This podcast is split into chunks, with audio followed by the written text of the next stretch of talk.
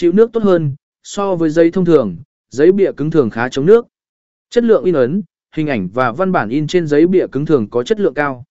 Nhược điểm, trọng lượng, giấy bìa cứng thường nặng hơn, điều này có thể tăng chi phí vận chuyển. Giá cả, nó thường đắt hơn so với các loại giấy thông thường. C giấy nghệ thuật đặc điểm chính, bề mặt, giấy nghệ thuật thường có bề mặt trơn và mịn, giúp tạo ra màu sắc in ấn sắc nét.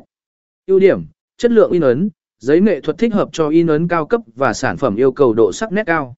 Đa dạng về kích thước và độ dày, có nhiều tùy chọn.